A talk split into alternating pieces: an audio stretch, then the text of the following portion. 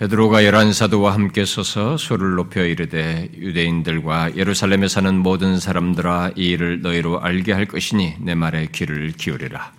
내가 제 3세 너희의 생각과 같이 이 사람들이 취한 것이야. 이는 곧 선지자 요엘을 통하여 말씀하신 것이니 일렀으되 하나님의 말씀하시기를 말세에 내가 내 할 것이요. 너희의 젊은 이들은 환상을 보고 너희의 늙은 이들은 꿈을 꾸리라. 그때 내가 내 영을 내 남종과 여종들에게 부어주리니 그들이 예언할 것이요. 또 내가 위로 하늘에서는 기사를 위로 땅에서는 징조를 베풀 곧 비와 불과 연기로. 주의 크고 영화로운 날이 이르기 전에 해가 변하여 어두워지고 달이 변하여 피가 되리라. 누구든지 주의 이름을 부른 자는 구원을 받으리라 하여 이스라엘 사람들아 이 말을 들으라 너희도 아는 바와 같이 하나님께서 나사렛 예수로 큰 권능과 기사와 표적을 너희 가운데서 베푸사 너희 앞에서 그를 증언하셨느니라 그가 하나님께서 정하신 뜻과 미리 하신 대로 내준 바 되었건 너희가 법 없는 자들의 손을 빌려 못 박아 죽여서 하나님께서 그를 사망의 고통에서 풀어 살리셨으니 이는 그가 사망에 매여 있을 수 없었습니다. 다윗이 그를 가리켜 이르시되 내가 항상 내 앞에 계신 주를 배웠으며 나로 요동하지 않게 하기 위하여 그가 내 우편에 그러므로 내 마음이 기뻐하였고 내 혀도 즐거워하였으며 육체도 희망에 거하리니. 이는 내 영혼을 음부에 버리지 아니하시며 주의 거룩한 자로 썩음을 당하지 않게 하시고 주께서 생명의 길을 내게 보이셨으니 주 앞에서 내게 기쁨이 충만하게 하시리로다 하였으므로 형제들아 내가 조상 다윗에 대하여 담대히 말할 수 있는 다윗이 죽어 장사되어 그 묘가 오늘까지 우리 중에 있다. 그는 선지자라 하나님이 이미 맹세하사 그 자손 중에서 한 사람을 그 위에 앉게 하리라 하심을 알고 미리 본고로 그리스도의 부활을 말하되 그가 음부의 버림이 되지 않고 그의 육신이 썩음을 당하지 아니하시리라 하다. 이 예수를 하나님이 살리신지라 우리가 다 이 일의 증인이로다. 하나님이 오른손으로 예수를 높이심에 그가 약속하신 성령 아버지께 내가 보고 듣는 이것을 부어 주소. 다윗은 하늘에 올라가지 못하였으나 친히 말하여 이르되 주께서 내 주에게 말씀하시기를 내가 내 원수로 내 발등상이 되게 하기까지 너는 내 우편에 앉아 있으라 했도다 하였으니 그런즉 이스라엘 온 집은 확실히 알지니 너희가 십자가에 못 박은 이 예수를 하나님이 주와 그리스도가 되게 하셨느니라 하니라. 그들이 이 말을 듣고 마음에 찔려 베드로와 다른 사도들에게 물어 이르되 형제들아 우리가 어찌할꼬 하고 베드로가 이르되 너희가 회개하여 각각 예수 그리스도의 이름으로 세례를 받고 죄 사함을 받으라 그리하면 성령의 선물을 받으리니 이 약속은 너희와 너희 자녀와 모든 먼데 사람 곧 우리 주 하나님 얼마든지 부르시는 자들에게 하신 것이라 하고 또 여러 말로 확증하며 권하여 이르되 너희가 이 폐역한 세대에서 구원을 받으라 하니 그 말을 받은 사람들은 세를 받음 이날의 신도의 수가 3천이나 더하더라.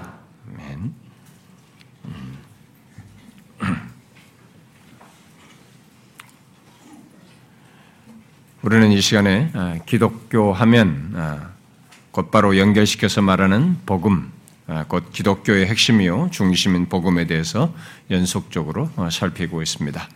그동안 살폈던 말씀은 성경이 말한 복음이 아닌 다른 복음들, 오늘날 교회들 속에 많이 유포되어서 들려지고 있는 거짓된 복음을 살피고 성경이 말한 복음을 인류 최초부터 약속하고 어, 예언한 것에 따라서 그 성경대로 역사 속에 있게 된 복음 사건이라고 하는 것, 바로 하나님의 아들 예수 그리스도께서 성경대로 이 땅에 오시고 나시고 사시고 죽으시고 부활하신 그 부활 사건임을 이어서 살폈습니다.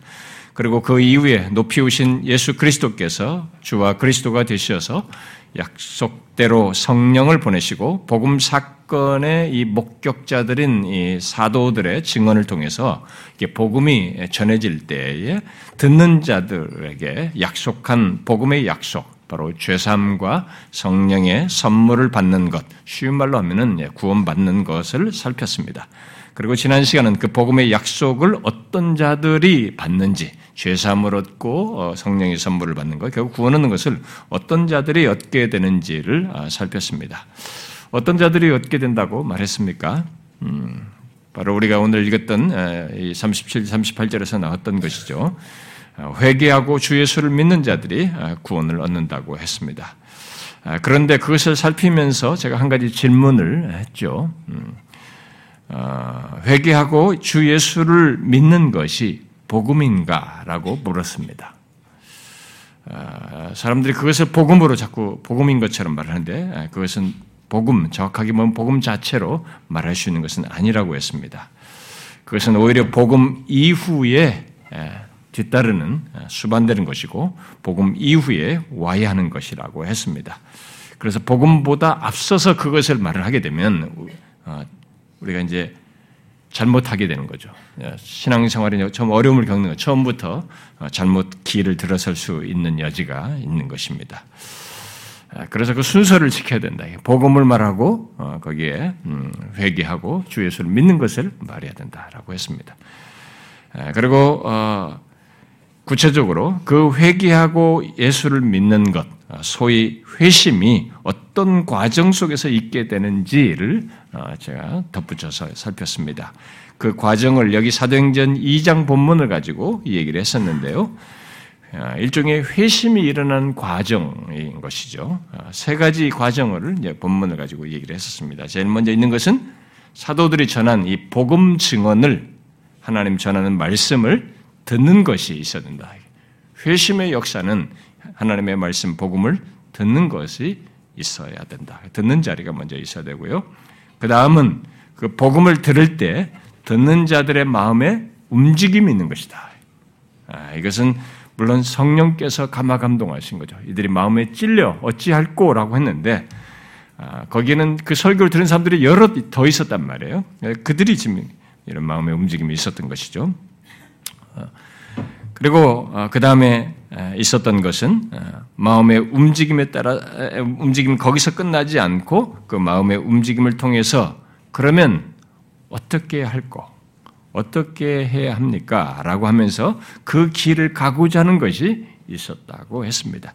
이것이 회심과 믿음, 소위 회심이 일어나는 과정이다. 라고 말했습니다. 그런데 좀 전에 말한 대로 이 같은 복음의 요구는 어, 복음 자체는 아닌 것입니다. 아, 복음에 연결된 내용, 곧 복음의 적용에 해당하는 것이라고 할 수 있는 것이죠. 우리는 이제 그런 이 회심, 회개와 믿음으로부터 시작해서 아, 복음이 수반하는 결과, 소위 복음의 적용에 해당하는 내용을 구체적으로 아, 살펴야 할 아, 순서가 되었는데요. 다음 주일에 이제 수련회가 시작되는 주일이고 또 그 이후에 휴가와 이 설립주일 말씀들이 뭐또 이어지고 이렇게 해서 어, 이제 복음의 구체적인 적용에 해당하는 내용은 9월에 어, 제가 연결해서 살피도록 하겠습니다. 왜냐하면 중간에 이게 시작을 해놓고 하면은 적용에 대해서 여러분들이 연결성에 좀 어려움이 있을 것 같아서 그때 연결해서 하도록 하겠습니다. 그래서 오늘은 별도의 말씀을 살피려고 하는데요. 아, 그러나 아, 지난주 말씀과 연결되는 내용을 살피도록 하겠습니다. 별도의 말씀이지만 아, 그것은 회심이 있게 되는 과정에서 첫 번째로 말한 것, 아, 그것과 관련된 내용입니다. 곧 이 회심의 과정에서 제일 먼저 어, 복음을 들어야 한다라고 말을 했는데 바로 그 복음 설교, 이 복음 설교에 대한 내용입니다. 네, 그건 제가 전지하고 넘어갔는데 네, 그걸 좀 다루려고 합니다. 이것은 사실은 뭐 여기에 시리즈에 포함하고 싶지는 않고요. 그냥 부가적으로 어, 다루고 싶고요. 수련회 갔다 와서도 조금 여기 부가적인 내용이 또 있으면 제가 덧붙이기를 원하는데요. 아, 여러분은 지난주에 이 회심의 과정으로 있는 그 세 가지를 앞에서 제가 설명한 대로 그걸 들었습니다. 그러나 그 세 가지는 복음 설교를 전제로 한 것입니다. 아, 하나님께서는 사람을 회심, 회심케 하고 은혜를 베푸시기 위해서 복음 증언, 곧 복음 설교를 방편으로 사용하십니다. 오늘 우리가 배경적으로 읽은 이 사도행전 2장 14절부터 이 그 읽은 내용 중에 36절은 예수 그리스도께서 음, 죽으시고 부활하신 뒤에 약 50일이 되었을 때, 곧 오순절에 절기를 지키러 어, 각 나라에서 온 사람들에게 사도 베드로가 설교한 것입니다. 이 시간에 제가 주목하여서 강조하라고자 하는 것은 지금 오늘 읽은 내용을 전체를 설명하고자 하는 게 아니고 회심의 시작에 있었던 이 복음 설교에 대한 내용입니다. 곧 지금 이 사도 베드로가 한 것이 무엇인가 하는 것을 말하려고 하는 것입니다. 자, 지금 여기서 14절부터 어, 쭉이 3장 20, 그, 여기 뒤에 36절까지 예, 말한 내용이 뭐, 이런 내용을 지금 그들에게 말한 게 뭡니까, 이게? 사도 베드로가 다른 사도들과 함께 서서 우리가 읽은 2장 14절부터 그 36절까지의 내용을 사람들 앞에 이렇게 말을 했어요. 이게 무엇입니까, 여러분? 회심이 있게 되는 첫 과정의 배경에 있는 것입니다. 뭐예요? 예, 바로 부활하신 주님께서 복음을 전파하라 라고 말씀하신 대로 복음을 설교한 것입니다. 부활하신 주님께서 마가복음 16장에서 제자들에게 너희는 온 천하에 다니며 만민에게 복음을 전파하라라고 말씀했습니다. 그것을 누가 보면 24장에서는 아버지께서 약속하신 것, 곧 유로부터 능력이 입혀질 때까지 기다리다가 하라. 능력을 힘입고 해라 그랬어요. 그리고 실제로 아, 그, 그, 그 직접 사도행전 1장으로 넘어가서는 예수님께서 승천하시면서 잠시 후에 성령이 임할 것이라고 하면서 성령이 임하시면 너희가 권능을 받고 예루살렘으로부터 시작해가지고 어, 온 유대와 사마리아와 땅 끝까지 이르러서 복음을 전하는 증인이 되라라고 말씀하셨어요. 예수 그리스도께서 우리를 위해서 죽으시고 부활하신 그 복음 사건을 전파하라고 말씀을 하신 것입니다. 바로 그것을 처음 공개적으로 사람들 앞에서 한 것이 바로 오늘 본문의 내용입니다. 그런데 예수님께서 복음을 전파하라라고 했을 때 아, 여기 전파하다라는 예, 그 말이 여러분 무슨 뜻인지 아시나요? 예, 그것은 단순히 복음에 대해서 우리들이 이야기하고 대화를 나누는 것과 같은 것을 말하는 것이 아닙니다.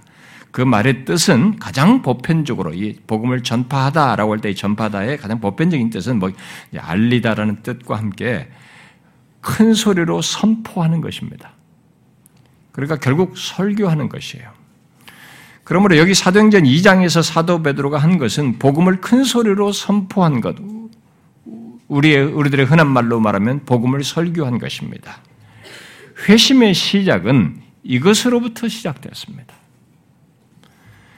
바로 그 설교를 듣는 이들 가운데서 어떤 사람들의 마음이 움직였던 것입니다.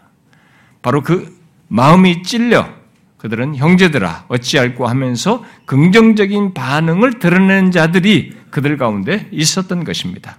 그리고 그들은 사도들의 인도를 따라서 회개하고 주 예수를 믿어 세례를 받았습니다. 그들을 44절에서 믿는 사람이라고 이렇게 말하고 있습니다.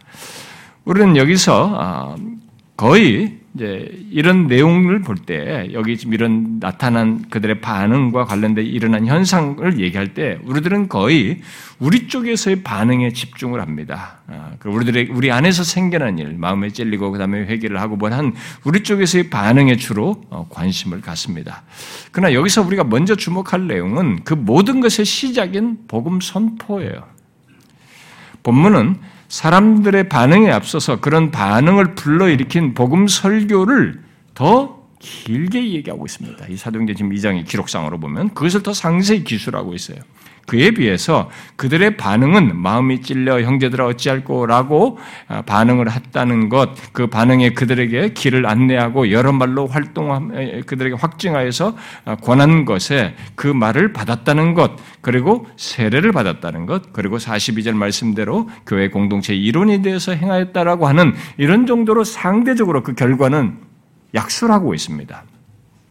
무엇이 이 모든 과정과 역사에서 가장 크게 강조되고 있습니까? 우리들이 거의 생각지 않는 것이거든요. 우리는 주로 결과만 많이 생각하는 경향이 있습니다. 근데 무엇이 크게 강조되고 있습니까? 바로 이 14절부터 36절까지 말한 담고 있는 복음을 설교한 것입니다. 복음을 선포한 거예요. 그리고 반응하는 자들에게 38절부터 40절에서도 계속 이어서 이제 반응을 하니까 더 말하는 내용이 있습니다. 말씀으로 계속 이끌면서 말씀으로 확증하여서 권하는 것이 계속됩니다.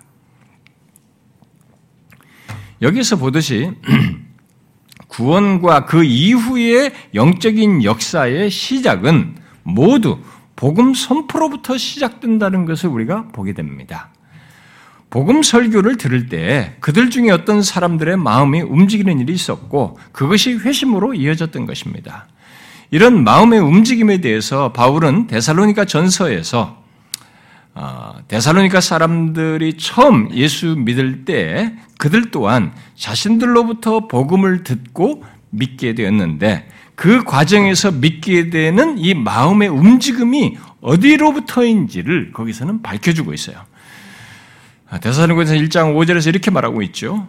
우리의 복음이 너희에게 말로만 이른 것이 아니라 이렇게 말해요. 그 말은 그들도 처음에 복음을 말로 전하는 것, 복음을 말로 전하는 것, 그야말로 복음 설교를 들었다는 것을 말해주고 있습니다. 그런데 그들이 그 복음 설교를 들을 때 말만 있지 않았다는 거예요. 이어서 이렇게 말합니다. 또한 능력과 성령과 큰 확신으로 된 것임이라 그랬어요. 말로 선포된 복음을 들을 때 결국 예수 믿게 된 그들에게 어떤 일이 있었다는 것을 말하고 있습니다. 그게 뭡니까? 그들도 마음의 움직임이 있었던 것이에요. 회개하고 예수 믿게 된 어떤 일이 있었던 것이고, 바로 그런 마음의 움직임에서 움직임이 결국 무엇으로부터 있게 됐느냐라고 하니 능력과 성령으로 된 것이다 라고 말하고 있는 것입니다. 결국 성령의 역사로 그런 일이 있게 됐다는 것을 말해주고 있는 것입니다. 복음 설교, 바로 이 말씀을 들을 때 듣는 사람들 중에 어떤 사람들의 마음이 찔리는 것과 같은 움직임, 곧 감화 감동이 있는 것은 우리 스스로 만들어낸 것이 아니라는 것이죠. 성령 하나님께서 감화 감동하셔서 있게 된 것이라고 하는 것을 말해주고 있는 것입니다. 분명히 데살로니카 데살로니카 지역에서 바울의 복음 설교를 들었던 사람들은 더 있었을 것입니다. 그러나 그들 중에 데살로니카 교회의 성도가 된 사람들만 그들의 마음이 움직였던 것입니다. 그들의 마음이 움직여서 회개와 믿음으로 나아갔던 것입니다. 그 과정은 결국 우리 사도행전 2장의 내용과 똑같은 것입니다. 복음 선포를 들을 때 그들의 마음에 감화 감동되었던 것이죠. 그래서 사도들에게 어떻게 하면 좋겠는가 이들도 결국 물었을 것이고 똑같이 회개하고 주 예수를 믿으라고 권했을 것이고 그 가운데서 그들은 그 대사령에서 1장 9절에 기록된 대로 우상을 버리고 하나님께로 돌아와서 살아계신 살아계시고 참되신 하나님을 섬겼습니다. 무엇입니까? 회개하고 예수 그리스도를 믿음으로써 하나님을 섬기게 되었다. 회심하게 되었다라는 것입니다. 여러분, 이 모든 역사의 시작이 무엇인지 잘 보십시오. 바로 복음을 선포한 것입니다. 그 복음을 설교한 것입니다. 바울은 대사니까 성도들에게 우리의 복음이 말로 그들에게 이른, 이른 것을 이렇게 앞에서 말을 했는데 2장 9절에 가서는 그것을 우리가 너에게 복음을 전파했다 이렇게 말하고 있습니다. 곧 복음을 설교했다라고 말을 한 것입니다. 사도행전 2장의 사람들이든 이 데사로니카의 지역의 그리스도인이 된 사람이든 그들이 회개하여 예수를 믿는 것의 첫 시작은 똑같이 복음 선포를 통해서였어요. 복음 설교로부터 했던 것입니다. 그런데 바울은 어, 사도 그 대사로니가서 2장 13절에서 여러분 이 구절을 제가 사실 시작하면서 좀 읽었어야 되는데요. 이게 원래 본문으로 살피려고 했던 것인데 좀 찾아보세요, 여러분. 예. 어, 야곱 아니 저희 대사로니가 전서를 한번 보십시오. 대사로니가 전서 2장 13절을 한번 보십시오. 원래 이게 본문인데 제가 앞에 길게 읽으면서 이걸 빠뜨렸습니다. 대성에서 2장 13절. 자, 같이 한번 읽어봅시다. 시작. 이러므로 우리가 하나님께 끊임없이 감사함은 너희가 우리에게 들은 바 하나님의 말씀을 받을 때 사람의 말로 받지 아니하 하나님의 말씀으로 받음이니 진실로 그러하도다. 이 말씀이 또한 너희 믿는 자 가운데서 역사하느니라 그랬어요. 자, 바울은 이 데살로니가 전서 2장 13절에서 그 복음 설교, 곧 전해지는 말씀이 회심만이 아니라 회심 이후의 신앙의 성숙과 그 이후에 계속되는 영적 역사에서도 똑같이 선행적인 방편이라고 하는 것을 덧붙여서 말해줍니다. 제가 1장 그 5절이나 또 이게 9절 이런 내용들은 이제 회심하면서 있었던 말로만 들을 때 이때 회심할 때도 있었는데 이 13절은 그것만이 아니에요. 그 이후에 계속되는 영적인 역사에서도 이 선포되는 말씀이 선행적인 방편이라고 하는 것을 말해줍니다. 그래서 여기 13절 하반절에 바울이 이 말씀이 너희 믿는 자 가운데서 역사한다 이렇게 말을 했습니다. 이 현재 시제예요. 이 말씀은 앞에 구절에서 선포한 복음을 포함해서 그에 덧붙여서 권한 모든 말씀을 말한다고 할 수 있습니다. 그들은 사도로부터 들은 말씀이 자신들 안에서 역사하는 것을 현재 시제로 경험하고 있습니다.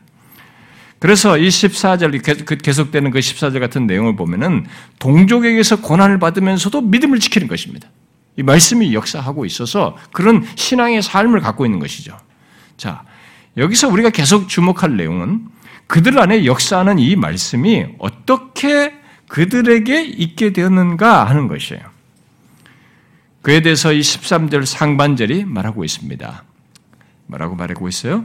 너희가 우리에게 들은 바 하나님의 말씀을 받을 때에 사람의 말로 받지 아니하고 하나님의 말씀으로 받은 경험 속에서 있는 것으로 말하고 있습니다. 그러니까 그들의 여기서 이 그들의 태도에 앞서서 먼저 어떻게 있게 되었다고 말하는지를 우리가 좀 봐야 됩니다. 어떻게 있게 됐다고 말합니까? 우리에게 들은 바라고 말하고 있어요. 바로 선포된 말씀이 있었던 것입니다. 그들은 선포되는 하나님의 말씀을 듣고 그것을 받았습니다. 결국 회심의 과정이든 어떤 사람이 회심하게 되는 이 과정에서든 회심 이후에 그리스도인으로서의 어떤 신앙과 삶이든 그것의 시작과 과정에 무엇이 있다는 것입니까? 바로 복음, 하나님의 말씀을 말씀에 선포가 있다는 것입니다. 그러므로 우리가 회심이든 그 이후에 우리의 신앙과 삶이든 그 모든 것의 시작에 무엇이 있는가를 정확히 알아야 됩니다. 그러니까 이것을 건너뛰고 그 다음에 우리에게 있을 반응, 왜 내게 이런 게 없어? 나는 우리가 회개해야 돼, 뭐 해야 돼? 이것을 생각, 이것 생각하지 말고 그런 것의 첫 스타트에서부터 정확한 이해를 좀 가져야 될 필요가 있는 거예요. 제가 지난주에 얘기를 하면, 말씀을 전하고 나서 사실 이 부분까지 상세할 필요가 없었다고 여겼기 때문에 제가 안 했습니다. 근데 이렇게 틈이 생겼을 때 제가 부가적으로 여러분들에게 정확히 설명하는 겁니다. 여러분들은 거의 다 머릿속에 이게 전제된 지식처럼 가지고 있지만 이 전제된 지식이 무용지물의 지식으로 가지고 있어요. 많은 사람들이. 굉장히 실제적인 지식이어야 되는데 그렇게 돼 있어서 제가 얘기를 하는 것입니다. 이것을 강조하는 것은 사람들이 이것을 너무나 당연시 여기고 전제된 지식처럼 생각하면서 소홀해요. 뭐예요? 바로 모든 것의 시작에 있는 말씀 선포로부터 회심이든 그리스도인의 신앙과 삶의 어떤 과정이든 무엇이 있다는 것을 건너뛰는 것입니다. 아, 자신에게 있는 모든 역사의 시작에 이것이 있기 때문에 이것에서 문제, 이것을 소리하게 되면 거기서부터 문제가 생기게 되는 것입니다. 처음 복음을 말씀을 듣는 사람들뿐만 아니라 교회 생활을 오래 하고 있는 사람들까지도 어, 이 부분에 있어서 사람들이 어려움을 겪습니다. 자신들에게 있는 이 모든 역사의 시작에서 뭔가 소홀함으로써 문제를 가져요. 아, 그래서 제가 여러분들에게 먼저 묻고 싶습니다. 여러분들 중에 아직 회심치 않은 사람이든 이미 그리스도인이 되어서 신앙생활하는 사람이든 여러분은 복음 선포, 곧 전해지는 말씀에 의해서 어떤 일을 경험하십니까? 어떤 것을 여러분들이 경험하고 있습니까? 잘 보십시오. 사도행전 2장의 본문과 같은 마음의 움직임이든 형제들아 어찌 마음이 찔려가지고 하는 거요? 이런 마음의 움직임이든 여러분의 신앙과 삶을 위하고 또 영적인 성숙을 위한 어떤 마음의 감화 감동이든 이런 것에 마음의 움직임을 선포되는 말씀을 통해서 경험하고 있느냐는 거예요. 이것은 굉장히 중요합니다. 왜냐하면 하나님의 말씀은 앞에 언급한 대로 말로만 전해지지 않거든요. 이 세상의 교양 강좌라든가 모든 지식이나 뉴스나 무슨 얘기는 그냥 말로 듣는 지식이에요. 그러나 하나님의 말씀은 다릅니다. 말로만 전해지지 않습니다. 성령께서 함께 역사하여서 마음을 움직이시는 거죠. 그러므로 여러분, 아직 회심치 않은 사람이든 그리스도인이 되어서 신앙생활하는 사람이든 여러분들이 선포되는 말씀을 들을 때 여러분의 마음에 감화 감동이 일어나고 있는지를 보셔야 합니다. 그런 의미에서 하나님의 말씀이 선포되는 이 시간은 이런 자리는 굉장히 중요한 자리고 굉장히 중요한 시간인 것입니다. 오늘날 교회들이 이 시간을 어떻게 만들었던 무슨 공연처럼 만들고 엔터테인먼트처럼 이렇게 발전시키고 흔해 빠진 이거, 뭐 항상 있는 거, 일주일에도 몇 번 있는 거, 이렇게 여기면서 가볍게 여기는 문제를 우리들이 야기시켰다 할지라도 또 사람들이 그런 것을 자꾸 보다 보니까 심지어 뭐 영상으로도 보고 휴대폰으로 보고 쉽게 보니까 흔해 빠져가지고 이런 것에 대해서 반응을 이상스럽게 하는, 잘못하는 이런 것까지 있습니다만은 하나님의 역사로 마음의 움직임이 있는 것은 이 시간에 있는 거예요. 주택에 있는 것은 이 시간입니다. 그러니까 우리가 어떻게 오용하고 어떻게 반응하느냐와 상관없이 1세기부터 지금까지 주님 오실 때까지 똑같이 할 일이 굉장히 중요한 일이 이 시간에 벌어지는 것입니다. 사람의 마음이 움직이는 것이에요. 여러분들이 개인적으로 하나님의 말씀을 읽고 또 서로 하나님의 말씀을 나누는 것도 중요하지만 복음 사건 이후에 예수 그리스도께서 죽으시고 부활하신 그 이후부터 그 사건을 목격한 사도들이 처음 복음 선포를 한 것에서부터 교회가 세워져서 주일마다 정기적으로 모여서 예배하는 가운데서 공적으로 말씀이 선포되는 이 시간은 회심뿐만 아니라 그리스도인 된 자들, 어떤 신앙과 삶의 모든 것을 공급하는 공적인 방편이고 대표적인 방편에서 굉장히 중요한 자리고 시간입니다. 그래서 예로부터 기독교 신앙생활은 주로 공적으로 선포되는 말씀에서 우리들의 마음이 어떠함에 따라서 나뉘었어요. 곧 그때 성령께서 감화 감동하심으로 마음이 움직이는 일을 경험했는가에 따라서 나뉘었던 것이죠. 믿음을 갖게 하는 것에서, 갖게 되는 것에서부터 믿음이 견고해지는 것, 또 모든 영적인 힘과 능력을 공급받는 것, 또 은혜를 크게 힘내는 것, 또 영적인 각성과 변화, 또 지속적인 성숙과 성화의 역사, 심지어 어떤 특별한 은혜의 체험까지도 선포되는 말씀을 통해서 흔히 갖게 되었습니다. 그러므로 선포된 말씀을 들으면서도 그것이 없는 것은 시작이 없는 거예요. 시작이 안 되고 있는 겁니다. 시작이 막힌 거죠. 뭐가 문제가 있는 것입니다. 사도 바울이 로마서 10장에서 믿음은 들음에서 나며 들음은 하나님의 말씀으로 말미암는다는 말을 했는데 그 말 속에는 믿음이 처음 생기는 것에서뿐만 아니라 계속 우리의 믿음을 든든케 하고 충만케 하는 것도 결국 듣는 그리스도의 말씀으로라는 것을 말해주는 것입니다. 그래서 바울은 로마서 끝장에 가가지고 나의 복음과 예수 그리스도를 전파함은 믿어 순종하게 하는 것을 넘어서서 그들이 믿어 순종하기를 넘어서서 너희를 능히 견고하게 하실 것이다라고 말을 한 것입니다. 또 바울은 고린도전서 15장 초두에서 자신이 전한 복음을 굳게 붙잡음으로써 현재 굳세게 하는 은혜를 누리는 것뿐만이 아니라 궁극적인 구원을 얻게 된다고 말을 하고 있습니다. 이처럼 모든 영적인 역사의 시작, 그 배경에는 바로 이 복음 선포, 이 선포된 말씀이 있는 것입니다. 그것이 첫 시작이에요.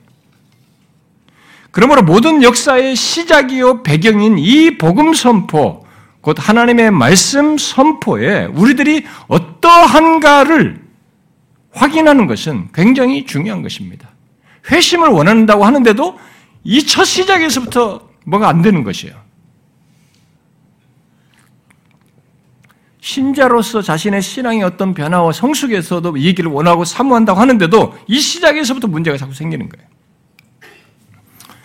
그래서 묻고 싶습니다. 여러분 예배 시간에 선포되는 말씀을 통해서 여러분들에게 어떤 일이 일어나고 있습니까? 여러분의 마음에 움직임이 생깁니까? 마음의 움직임이 있는지를 보셔야 됩니다.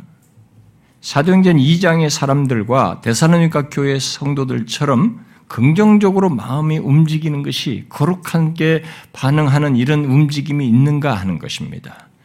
바로 그것이 성령의 감화와 감동하심인데 이런 성령의 감동에 의한 움직임이 있느냐는 거죠. 물론 그것이 있어도 이것을 무시하는 일이 있을 수 있어요. 무시하는 사람들이 있습니다. 세상의 유혹 때문이든 뭐 자기 안에 어떤 내면적인 문제로든 뭐 어떤 연유로 해서든지 그것을 이런 마음의 움직임, 성령의 마음의 움직임을 제한하고 거부하는 일이 있을 수 있어요. 하나님은 우리를 기계적으로 컴퓨터 칩 집어넣듯이 이렇게 하지 않습니다. 굉장히 인격적인 방식으로 하시거든요. 끝까지. 그래서 이런 일들이 우리가 성령의 역사까지도 제한하는 일이 있을 수 있기 때문에 성경은 성령을 근심케 하지 말라. 성령을 소멸하지 말라고 신자들에게까지 당부하는 것입니다. 그러나 이런 것은 그게 우리가 그것을 무시하는 것은 그 다음 얘기고 먼저 우리가 주목할 것은 모든 역사의 시작인 선포된 말씀을 통해서 마음의 움직임이에요. 이 마음의 움직임을 경험하느냐는 것입니다. 이것을 확인해 보셔야 됩니다. 여러분에게 이런 것이 있습니까? 그저 내 감정을 고양시켜주고 기분 좋게 하는 정도가 아니라 그런 것이 있을 수 있거든요. 기분을 좋게 하는 것이 있어요. 막, 붕 띄운다. 좋은 예와 한두개 듣고 감정이 확 고양되는 것이 있습니다. 뭐, 근데 그런 것이 아니라 회개와 믿음으로 나아가게 하는 마음의 움직임, 하나님을 바라보게 하고 하나님께로 나아가게 하는 이 마음의 움직임, 거룩한 움직임, 자신의 영혼을 잊게 하며 거룩하고 거룩으로 나아가게 하는 이런 마음의 움직임을 경험하느냐는 것입니다. 그런 마음의 움직임은 지난주에 말한 대로 인간 스스로 만들어낼 수 있는 것이 아닙니다. 인간은 본성적으로 회개보다는 자기 보호와 방어를 하려고 하는 존재예요. 하나님보다 내 자신에게 더 집중하려고 하는 존재입니다. 내 생각, 내 고집, 내 생각에 더 관심을 갖는 존재예요. 또 하나님이 원하시는 것, 또 거룩보다는 내 욕심과 소욕에 더 관심을 갖는 존재입니다. 그런 인간에게 전해지는 말씀을 통해서 회개와 믿음으로 나아가고자 하는 어떤 꿈틀거림이 있다, 찔림이 있고 반응이 있다, 움직임이 있다라는 것은 이것은 신적인 것이에요, 성경은. 우리 인격 안에 벌어지는 신적인 역사를 성령에 의한 역사로 말하는 것입니다. 또 하나님께 나아가고자 하고 거룩으로 나아가고자 하는 어떤 신앙적인 거룩한 욕구가 내 안에 일어나는 것은 그런 마음의 움직임이 있는 건 다 성령 하나님께서 그의 마음을 움직이시기 때문에 있는 것입니다. 그러므로 그런 역사를 곧 그 마음의 움직임을 선포된 말씀을 들을 때 경험하는지 여부는 굉장히 중요한 것입니다. 첫 시작에서 꼭 우리가 짚고 넘어갈 내용이에요. 어떤 사람이 회심하는 과정에서도 중요할 뿐만 아니라 그리스도인으로 살아가는 데 있어서도 이것은 굉장히 중요합니다. 아니, 그리스도인에게는 반드시 있어야 합니다. 이것이 없으면 그리스도인이 아닌 것입니다. 그러므로 하나님의 말씀이 선포되는 자리에 있으면서도 이것이 없다면 그리스도인이 아니거나 일시적으로 지금 이 사람의 상태가 지금 문제가 있는 것입니다. 뭔가 문제를 가지고 있는 거죠. 회심치 않은 사람이라도 긍정적인 찔림이든 반발과 거부감이든 하나님의 말씀은 둘 중에 하나의 반응을 불러일으켜요. 그게 보통입니다. 그렇다면 회심한 사람은 어떻겠어요? 성령께서 항상 하시는 일이 그의 마음을 이 회심한 성령이 거하는 신자들의 마음을 움직이는 것인데 그래서 정상적이라면 그는 항상 선포된 말씀을 통해서 성령께서 마음을 움직이시는 것을 감화 감동하시는 걸 경험해야 되는 것입니다. 제가 이 정상 그것이 정상적이 아니라고 말을 하는 것은 그런 역사가 있어도 우리의 상태로 말미암아서 그것을 감지하지 못하고 무딘 모습을 볼 수 있기 때문에 그런 표현을 하는 것입니다. 물론 저는 하나님의 말씀을 제대로 선포하지 않는 설교자들이 우리들의 현실 속에 있다는 것을 잘 압니다. 어, 복음을 말하는 대신에 또 하나님의 말씀의 진리를 살펴서 전하는 대신에 사람의 비유를 맞추는 설교를 하고 어, 기복적인 말씀, 심리치유적인 말씀, 도덕주의적인 말씀을 전하는 사람들이 있다는 것을 잘 압니다. 분명 그런 조건에서 사람들이 느끼는 것, 그런 온전한 말씀이 아닌 가운데서 이렇게 사람이 느끼는 것은 기형적입니다, 거의. 어, 어떤 식으로 기형적이냐면은 그런 조건에서의 마음의 움직임은 인격의 분할이 일어나요, 거의. 한쪽으로 치우치게 됩니다. 아, 지성적으로 치우치든지, 아니면은 이 감정만 다 타치해 주든지, 이 감정적으로 치우치든지, 아니면은 행동주의로 나가도록 의지만, 두잉을 자꾸 강조하는 거죠. 예? 의지만에 치우치거나 이런 쪽으로 어딘가 인격의 한 이 기능에 있어서 한쪽으로 치우치는 경향이 나타나요. 그것은 결론적으로 성령에 의한 움직임이라고 말할 수가 없습니다. 왜냐하면 성령에 의한 마음의 움직임은 일반적으로 우리 자신의 그 말씀의 비추인 바를 따라서 이렇게 마음이 움직였을 때 우리의 상태든 문제든 또 하나님을 기쁘시게 하고자 하는 욕구든 어떤 식으로든 그런 것에 대한 이 깨우침을 보다 알게 하고 깨닫게 하시는 것도 스타트하거든요.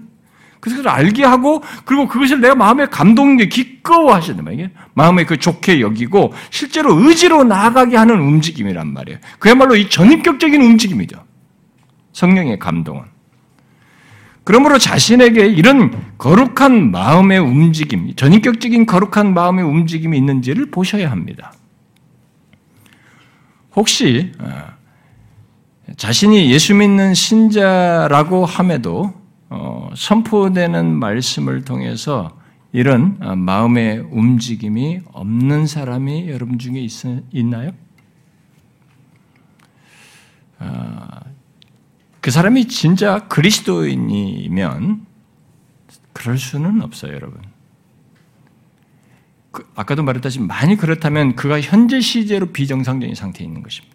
그러니까 자기가 신앙생활 어떤 연유를 어떤 이유를 들든 간에 일단은 진정한 역사, 하나님의 구원받은 백성의 실존과 관련해서 실체와 관련해서 볼 때 비정상적인 상태에 있는 것입니다. 성령의 감동에 무감각하거나 뭔가 그것에 반응 못할 장애를 현지 시제로 갖고 있어서 그럴 수 있습니다. 우리 몸에 생긴 질병으로 이상 반응이 생기듯이 우리 영혼 또한 예, 병들어서 그럴 수 있는 거예요. 그는 데살로니가 교회 성도들 안에 있었던 움직임, 곧 전해진 말씀이 현재 역사하고 있는 것을 경험하고 있지 못하는 것이죠. 공동체 다른 지체들은 경험해도 그 자신은 그것을 경험하지 못하고 있는 것이죠. 왜 그럴까요? 그들은 일단 데살로니가 교회 성도들이 사도가 전하는 말씀을 들을 때 사람의 말로 듣지 않고 하나님의 말씀으로 받는 것부터 안 되고 있기 때문에 그러지 않을까. 여기 대사님과 교 성도들이 선포된 말씀에 대해서 보인 반응은 회심한 사람들의 특징적인 모습입니다. 그것은 인간의 본성과는 다른 것이에요. 이 세상 정신과도 맞지도 않습니다. 누가 무슨 말을 하나님의 말씀, 신적인 말씀을 누가 듣습니까? 분명히 사람을 통해서 전해지는데 그걸 하나님의 말씀으로 받는다는 게 가당치나 하는 것입니까? postmodernity 같은 오늘 같은 상대주의가 팽배한 이 포스트모던 정신 속에서는 그게 어떻게 가능합니까? 가능하지가 않습니다. 회심한 사람에는 있을 수 있는 얘기예요.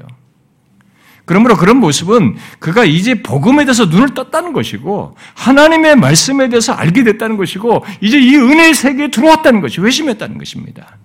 결국 그 사실은 과연 그래서 이런 이, 이 데살로니카의 반, 성도의 이런 반응은 반응으로 나타난 이 내용은 과연 내가 회심한 사람이냐, 성령이 거하는 사람이냐 그런 것을 말해주는 중에 시금석입니다. 또 선포된 말씀을 통해서 성령께서 마음을 움직이는 대상인가를 말해주는 것이죠.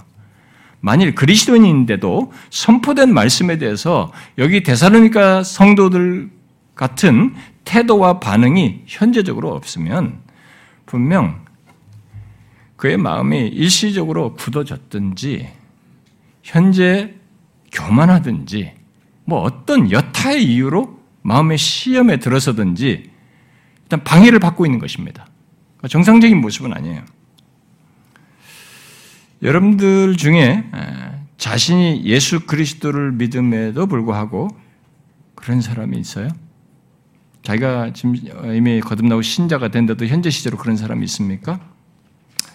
만일 선포된 말씀에 대해서 대사로니까 성도들 같은 반응이 현재 시제로 없으면 특히 그런 어, 뭐 이유로부터 시작해가지고 어떤 이유로든 선포된 말씀을 통해서 하나님께로 향하게 하는 이런 마음의 움직임을 경험하지 못하고 있다면 그 상태는 방치하면 안 됩니다.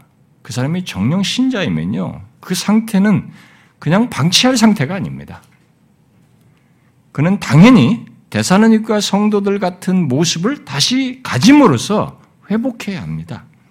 예수 믿는 우리는 회심할 때도 그랬지만 선포되는 말씀 속에서 우리의 신앙과 삶의 모든 것을 공급받고 있습니다. 그러므로 여러분은 확인해 보십시오. 지금 그런 영적인 유익을 선포되는 말씀을 통해서 항상 얻고 있는지 확인해 보십시오. 그렇습니까? 만일 그렇지 못하다면 꼭 선포되는 말씀을, 말씀을 여러분이 지금 어떻게 듣고 있는가를 좀 세부적으로 확인해 보십시오. 내가 그런 것이 자기가 없다 그러면 더 구체적으로 질문에 들어가서 내가 선포되는 말씀을 어떻게 듣고 있는가를 한번 체크를 해 보십시오. 이 중요한 시간, 예수 믿는 신자의 인생 전체를 놓고 볼 때 너무나 비중 있고 삶을 변화시키고 풍요롭게 하는 이 시간이 영향력 있는 이 시간의 핵심이 핵심인 선포되는 말씀에서 내가 어떻게 듣고 있는지 그걸 꼭 체크해 보라는 것입니다. 마티스라는 마티스라는 사람이 이런 말을 했어요. 충실한 설교를 주의 깊게 듣는 것보다 우리의 신앙에 더 큰 영향을 끼치고 더 큰 활력을 제공하는 것은 그다지 많지 않다. 공적인 예배는 매우 중요한 은혜의 수단임에 틀림없지만 예배를 통해 얻는 가장 큰 은혜는 성경을 토대로 한 복음 설교에서 비롯된다. 설교 시간은 하나님이 홀로 가장 분명하고 온전하게 말씀하시는 순간이다. 예배의 다른 요소들은 하나님으로부터 받고 다시 그분께 드리는 과정을 따르지만 설교는 오로지 받아들이기만 해야 한다. 질문하고 답하고 대화를 나누며 의견을 교환하는 시간은 다른 곳에서도 충분히 가질 수 있지만 설교를 듣는 시간, 곧 구원받은 신자들이 모두 조용히 입을 다문 채 마음과 귀를 활짝 열고 주님의 말씀만을 듣는 시간이다. 하나님의 말씀을 듣는 것은 인생에서 가장 중요한 순간 가운데 하나다. 이렇게 말했어요. 여러분은 예배 속에서 선포되는 말씀을 듣는 것이 단순히 어떤 말을 듣는 것이 아니라 하나님의 말씀을 듣는 것임을 알고 그렇게 듣고 있습니까? 일찍이 회심을 하기도 전부터 이렇게 말씀을 잘못 들었게 이런 인지가 없이 말씀을 듣는 것에 익숙했고 예배 속에서 선포되는 말씀을 들었던 사람들에게는 이런 자각이 참 안 생겨요. 그러니까 회심을 통해서 깨달아지고 다시 성령에 의해서 일깨워져서 되긴, 되게 되는 경향이 있지, 이게 너무 오랫동안 자기가 회심하지 않고 이게 선포되는 말씀에 대해서 그런 식으로 반응을 안 해봤던 세월이 길었기 때문에 이게 안 일어나는 거예요. 그 처음이 막혀버려요. 여러분은 이런 과정 속에서 여러분의 마음이 움직이는 것을 경험하고 있는지를 꼭 체크해야 됩니다. 그렇게 해서 우리의 마음을 거룩으로 움직이는 것은 사실 선포되는 말씀을 통해서 우리가 마음이 이렇게 움직여서 거룩으로 나아가게 되는 하나님께로 향하게 되는 이런 움직임이 내게 있는 것은 사실 하나님께서 그의 말씀을 통해서 우리에게 찾아오시는 것이에요. 임재하시는 것입니다. 우리를 만나 주시는 것입니다. 여러분 우리가 지난번 작년 시편 말씀을 봤죠. 하나님의 임재는 진리와 함께 오는 거예요. 오늘의 신비주의자처럼 이게 무슨 다신론자들처럼 공기 속에서 신을 느끼고 그런, 그런 거 아닙니다. 하나님은 인격적이에요. 말씀으로 자신의 임재를 드러내셨어요. 이것으로 우리를 만나시는 것입니다. 그런 일은 아무에게나 일어나지도 않아요. 그것은 선포된 말씀을 듣고 마음이 움직이는 사람들, 그 성령에 의해서 감화감동되는 사람들, 결국 성령이 거하시는 사람들에게 일어나는 일입니다. 그러므로 예수 믿는 자들에게 심지어 회심치 않은 사람에게도 이 시간 하나님의 말씀을 듣는 것은 그 이후에 있을 모든 것을 결정하는 첫 시작이어서 여기서 실패하면 안 됩니다. 저는 설교자들도 이 부분을 정확하게 인지하고 경성해서 말씀을 준비하고 전해야 되지만 일단 우리 이 자리에 있는 이 참여하는 신자들의 삶 자체가 우리 이것과 관련되어 있기 때문에 이 부분에서 실패하지 말아야 돼요. 여기서 실패하면 그 이후의 역사를 가질 수가 없습니다. 정상적인 진행이 안 돼요. 사람들은 이것을 가볍게 여깁니다. 그 처음에서 문제가 생겨서 그 다음의 역사를 경험하지 못하는 것을 잘 의식하지를 못해요. 아닙니다. 선포되는 말씀이 그 이후의 역사의 첫 시작이에요. 그러므로 여러분, 여러분이 선포되는 하나님의 말씀을 어떻게 듣는가를 꼭 확인해야 됩니다. 오늘 사도행전 2장 본문에서 14절부터 36절까지 말한 이것이 스타트거든요. 여기서부터 다음이에요. 찔림이고 뭐고 그 다음에 다 반응입니다. 그래서 선포되는 말씀을 어떻게 듣는가를 여러분들이 돼요. 처음 회심하는 사람들에게는 그런 것에 대한 준비가 덜 돼 있죠. 듣는 장에서 하나님께서 효과적으로 부르신 그런 일이 있었지만 신자들에게서는 더욱 두말할 것이 없는 겁니다. 대사노니가 성도들에게도 그들이 그 말씀에 선포되는 말씀 들어서 그들의 마음에 움직였잖아요. 지금 그들 안에 현재 시를 역사한다고 그러지 않습니까? 우리들의 신앙과 삶이 그렇습니다. 그래서 선포되는 말씀에 여러분들이 어떻게 듣는가 꼭 체크해 보십시오. 혹시 따지면서 들으시나요? 내 생각, 내 고집을 가지고 들으십니까? 내 신앙적인 경험과 지식을 기초로 해서 들으십니까? 판단하는 자세로 들으시나요? 높아진 마음, 교만한 마음으로 들으십니까? 사실 이것은 거의 자신조차도 모르는 일입니다. 자각을 잘 못하죠. 혹시 자신의 이전 신앙생활에서 가진 어떤 상처와 부정적인 경험에 비추어서 들으십니까? 이것은 의외로 많습니다. 오늘 한국교회.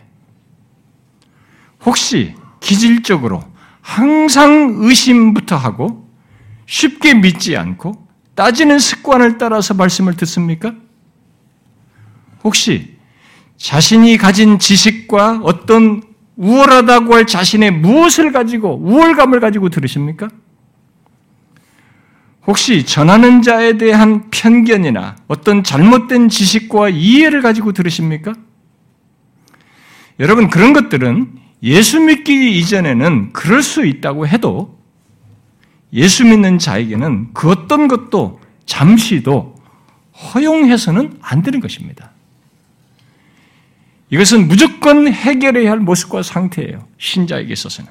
왜냐하면 그 무엇이 됐든지 그런 식으로 하나님의 말씀을 듣는 것은 그에게 있을 모든 것의 시작부터 막히는 것이 되기 때문입니다. 자신이 알든 모르든. 오늘 한국 교회는 그런 사람들이 너무 많지만요. 저는 그렇게 막히는 것이 있는 것을 잘 알기 때문에 어, 제가 교회론 설교를 우리에게서 두 번 했지 않습니까? 어, 교련을, 교련을 설교할 때 모든 방해뿐만 아니라 특히 말씀을 전하는 목사와의 관계에서까지 조금이라도 마음이 불편하거나 오해되는 것이 있으면 목사와 만나서 반드시 확인하고 풀어야 된다고 제가 얘기했습니다. 제가 그것을 말한 것은 지금까지 사역하면서 뜻하지 않게 그런 사람들을 봐왔고 뭐 저조차도 인지하지 못한 그런 오해를 하는 사람도 있었고 그리고 뒤늦게나마 오해를 그것을 말을 하고 그럼으로써 해결함으로써 예, 다시 회복되는 이런 것들을 몇 차례 경험했기 때문입니다. 말씀을 전하는 목사에 대한 오해나 잘못된 지식은 일단 말씀을 듣는 당사자의 마음의 움직임에 큰 방해가 되기 때문에 꼭 해결해야 됩니다. 보통 교회는 말씀을 전하는 목사를 아직 충분히 알지 못하는 사람들이 처음 온 처음 오면 그렇죠. 처음 오면 아직 저에 대해서 잘 모릅니다. 전뿐만 아니라 모든 목사들 설교자 잘 모르죠. 충분히 알지 못하는 사람 조건에 있는데 그런 사람들은 주로 먼저 있는 사람, 이 교회 먼저 있는 신자들에 의해서 무슨 얘기를 듣습니다.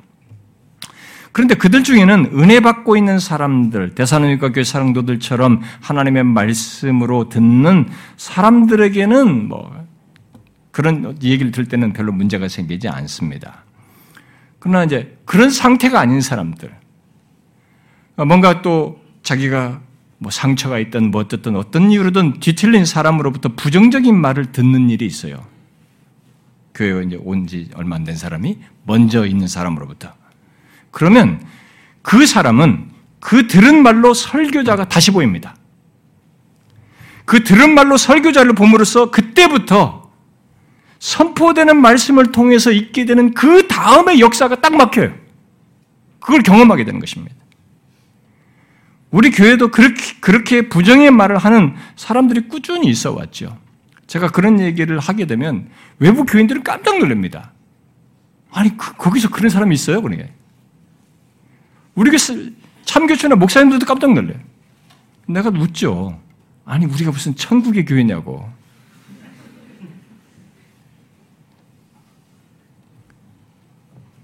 그런데 흥미롭게도 이런 부정의 말은 사실이 아닌 것이 밝혀져도 꼬리를 꼬리를 물고 계속 이어져요.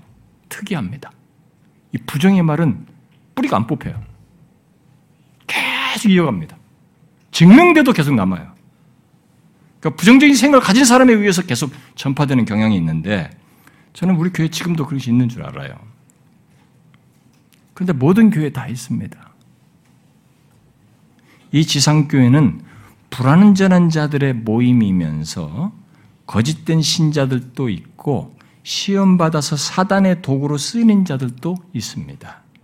문제는 그 당사자는 물론이고 그로부터 그런 얘기를 들은 사람은 그것의 사실성 여부를 떠나서 또 그것을 알기도 전에 선포된 말씀을 시작으로 해서 있을 그 다음에 역사가 막힌다는 거예요.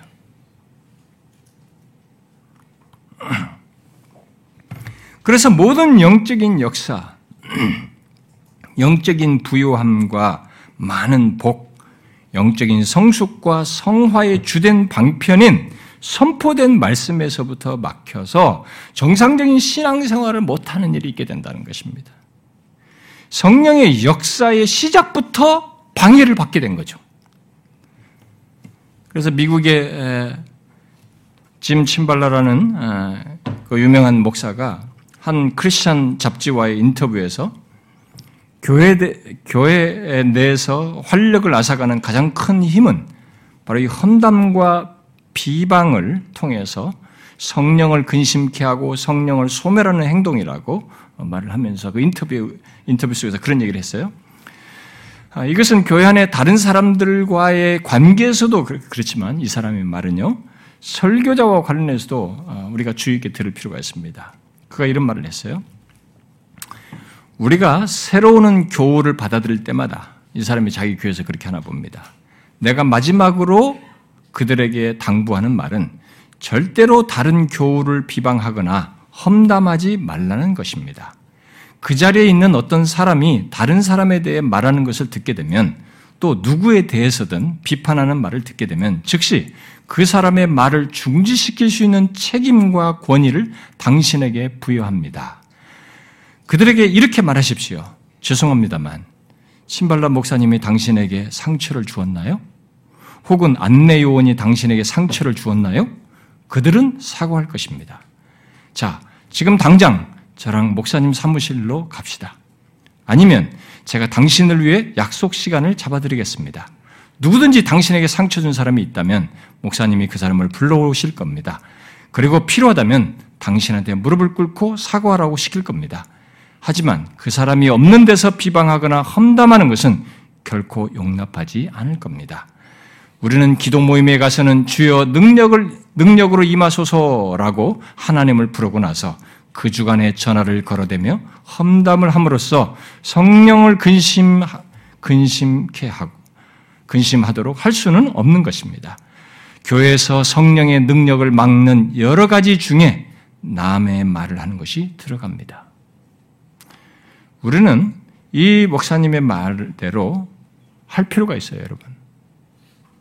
다른 사람에 대해서뿐만 아니라 특히 자신의 영혼의 유익의 첫 시작에 사용되어지는 이 설교자에 대해서 어떤 부정적인 말을 하게 되면 여러분도 정말 그렇게 해야 거예요. 나랑 목사에게 찾아갑시다. 그렇게 데려와야 돼, 진짜로. 그래서 여러분 스스로 막아야 되는 거죠. 그 사람에게 고, 책임과 권위를 준다고 그랬는데, 진짜 그 책임과 권위를 여러분들에게 주는 겁니다. 여러분 자신을 지켜야 되죠. 저는 우리 교회에서 다른 것은 몰라도요, 여러분들이 저로 인해서 은혜를 받지 못한다. 아, 그러면 저는 기꺼이 제 사역도 내려놓을 의향이 있습니다.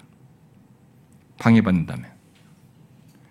회개할 것이다면 제가 기꺼이 회개하고, 고쳐야 된다면 기꺼이 고칠 수 있습니다. 저는 그러고 싶고, 당연히 그러려고 할 것입니다.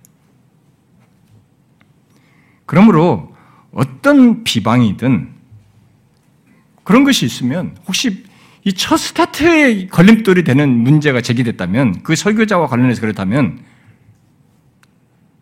은혜 역사의 첫 시작이 막히지 않도록 데려와야죠. 그 문제를 가지고 와야죠, 저한테. 그 사람 자기도 그것 벗어나야죠. 설교자로 인해서 방해가 생기면 그 방해를 해결하기 위한 해결에 위해서 설교자에 만나는 것은 여러분이 해야 될 마땅한 바예요. 그 밖에 어떤 이유로든 선포되는 말씀을 듣는데 방해되는 것을 여러분들은 해결하셔야 됩니다. 여러분, 모든 역사의 시작에 있는 선포되는 말씀을 듣는 것에서 그래서 여러분들이 어떠한지 체크하셔서 뭐가 문제인지 그걸 해결하셔야 됩니다. 마음에 움직임이 있는 것부터 확인하셔서 이게 왜 없으면 왜 없는지를 확인하셔서 해결하고자 해야 됩니다. 마음의 움직임이 있어야 됩니다. 그리스도인이면 있어야 돼요. 그리고 그것이 있는 것은 그 사람이 굉장히 특별한 것을 경험하고 있는 것입니다. 얼마나 복된 것을 경험한지 생각하셔야 됩니다. 인간에게 하나님을 향하여 꿈틀대는 움직임, 거룩을 향한 움직임은 여러분과 저의 자생적으로 만들어질 수 있는 것이 아닙니다. 그건 전적으로 성령에 관한 것이에요. 신적인 것입니다. 그래서 이 시작에서부터 문제가 있으면 그 뒤에 모든 역사가 막히는 줄 알고 꼭 해결하고자 해야 됩니다. 여러분, 이 말씀 선포의 시간은 우리에게 다른 여러 가지도 설명할 수 있지만 영생을 맛보게 하는 시간이에요. 왜요? 요한복음 17장에서 영생을 뭐라고 말했습니까? 유일하신 참 하나님과 그가 보내신 자 예수 그리스도를 아는 것이 영생이라고 그랬어요. 우리는 이 시간에 선포되는 말씀을 통해서 우리 하나님과 그가 보내신 예수 그리스도를 알게 됨으로써 영생을 맛봅니다. 이 세상에 어디에서도 맛볼 수 없는 것을 맛보는 것이죠. 그러므로 그것에 방해받지 않도록 하셔야 합니다. 방해받는 모든 것을 반드시 해결해야 되는 거죠. 여러분들의 신앙의 경험이 어떻든 인생의 신앙 신앙생활의 연륜이 어떻든 어떤 방식으로 자라왔던 간에 이런 것은 여러분들에게 있어서는 안 되는 것이에요. 방해받는 모든 것을 반드시 해결해야 됩니다. 그래서 성령께서 선포되는 말씀을 통해서 우리의 마음을 움직이시며 영생을 맛보게 하시며 성숙과 영광으로 나아가게 하시는 것에 방해받지 말아야 됩니다. 오히려 그것을 경험하면서 살아야 됩니다. 오늘 데살로니가 본문은 그리할 수 있는 길을 2장 13절은 잘 말해주고 있습니다.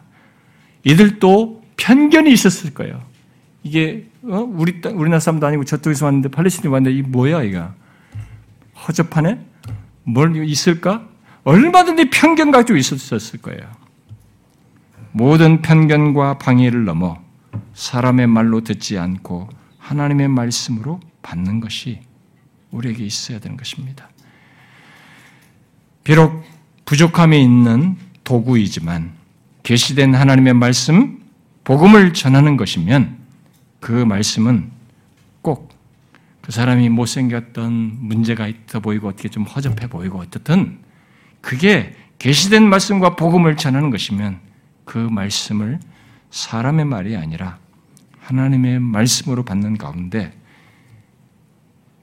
성령께서 하시는 역사, 영생을 맛보며 신앙의 성숙과 영광으로 나아가는 구원 여정을 경험해야 되는 것입니다. 이게 우리에게 있는 특별한 길이에요. 이런 작업을 통해서 우리 신앙의 여정을 지켜나가 이끄는 겁니다. 잘 보세요. 여러분들이 그냥 교회를 그냥 왔다 갔다 하셨나요? 이런 것의 가치를 모르셨나요? 그냥 그 다음에 무엇이 있을 거라고 생각하셨나요? 신앙생활 오래 했는데 이 첫 번째부터 막혀가지고 신앙의 성숙도 없이 성장도 없이 그냥 교회에서 유선적인 것만 몸에 배이지는 않습니까? 잘 생각해 보십시오. 회심뿐만 아니라 신앙의 성장에서도 신자의 삶에서도 이것은 첫 관문에서 중요한 겁니다. 의외로 많은 사람들이 이걸 생각하지 않습니다. 소홀합니다. 아니에요. 이걸 체크하셔서 꼭 해결하셔서